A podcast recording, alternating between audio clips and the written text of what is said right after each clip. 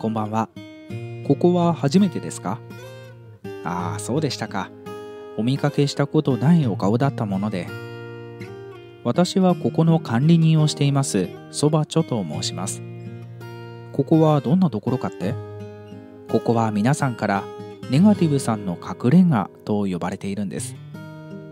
生きているとネガティブな感情って出しにくいなって思うことはありませんか？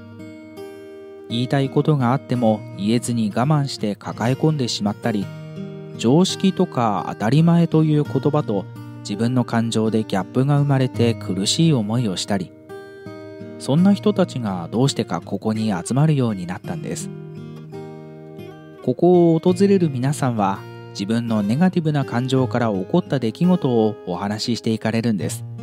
そんなこともあってかここには皆さんのネガティブなエピソードが集まっているんですよ人間関係で悩んでいる人もいれば仕事がうまくいかないとか子育てで息が詰まってしまったとかあとは夕飯の献立を決めるのがめんどくさいとかダイエットしたいのにどうしても食べちゃうとか傍から見れば些細なことでも本人にとっては重要なことだったりするんですよね。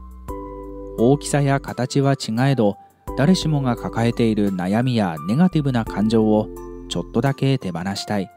誰かに聞いてほしい。そんな時に立ち寄れるのがこの隠れ家なんです。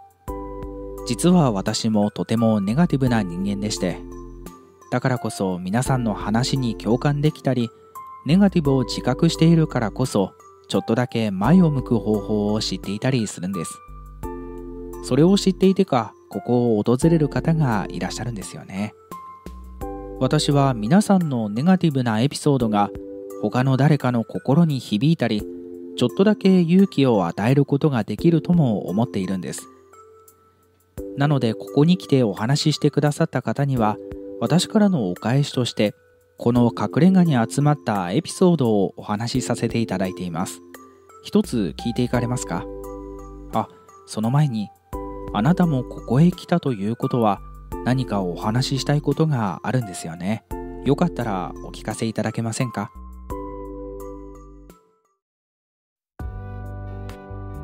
そうだったんですね。お話ししてくださってありがとうございました。また隠れ家のエピソードが一つ増えました。では私からも隠れ家に集まったエピソードの一つをお話ししましょう。え？今日は話してすっきりしたからもうお帰りになる。それは何よりです。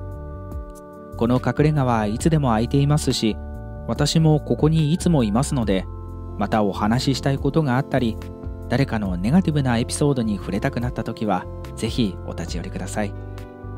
それでは、おやすみなさい。